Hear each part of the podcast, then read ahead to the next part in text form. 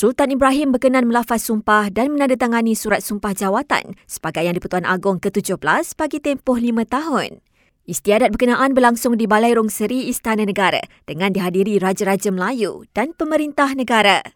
Maka dengan lafaz ini, berikrarlah kami dengan sesungguh dan dengan sebenarnya mengaku akan taat setia pada menjalankan dengan adilnya pemerintahan bagi Malaysia dengan mengikut sebagai, sebagaimana undang-undang dan perlembagaan yang telah disah dan dimasyhurkan dan yang akan kisah disah dan dimasyhurkan di masa hadapan ini.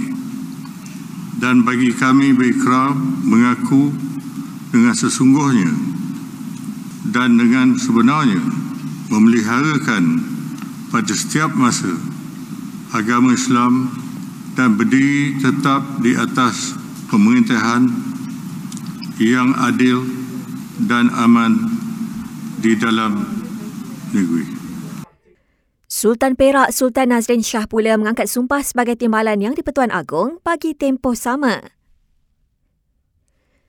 Penggunaan kamera badan melibatkan anggota polis dijangka dapat dilaksanakan secara berperingkat mulai Oktober nanti. Menurut PDRM kepada Berita Harian, pihaknya dijangka akan menerima lebih 7,000 unit kamera badan mulai September tahun ini hingga Februari tahun depan. Di Melaka, seorang ibu dihukum penjara 3 tahun atas kesalahan menyimbah air panas terhadap anaknya 2 tahun lalu. Wanita itu dipercayai berang kerana mangsa menggunakan data internet telefon bimbit miliknya untuk menonton video lucah. Polis Kedah giat buru saksi yang terlibat dalam kes anggota polis disyaki melakukan pemerasan dan menerima suapan di Pulau Langkawi. Majlis Bandaraya Seberang Perai akan mengenakan kompaun terhadap pemilik anjing selepas haiwan itu menyerang dan menggigit seorang pelajar sekolah paru-paru ini dan seorang akaunten di Batu Pahat rugi lebih RM700,000 selepas dipedaya sindikat pelaburan mata wang kripto yang tidak wujud di media sosial.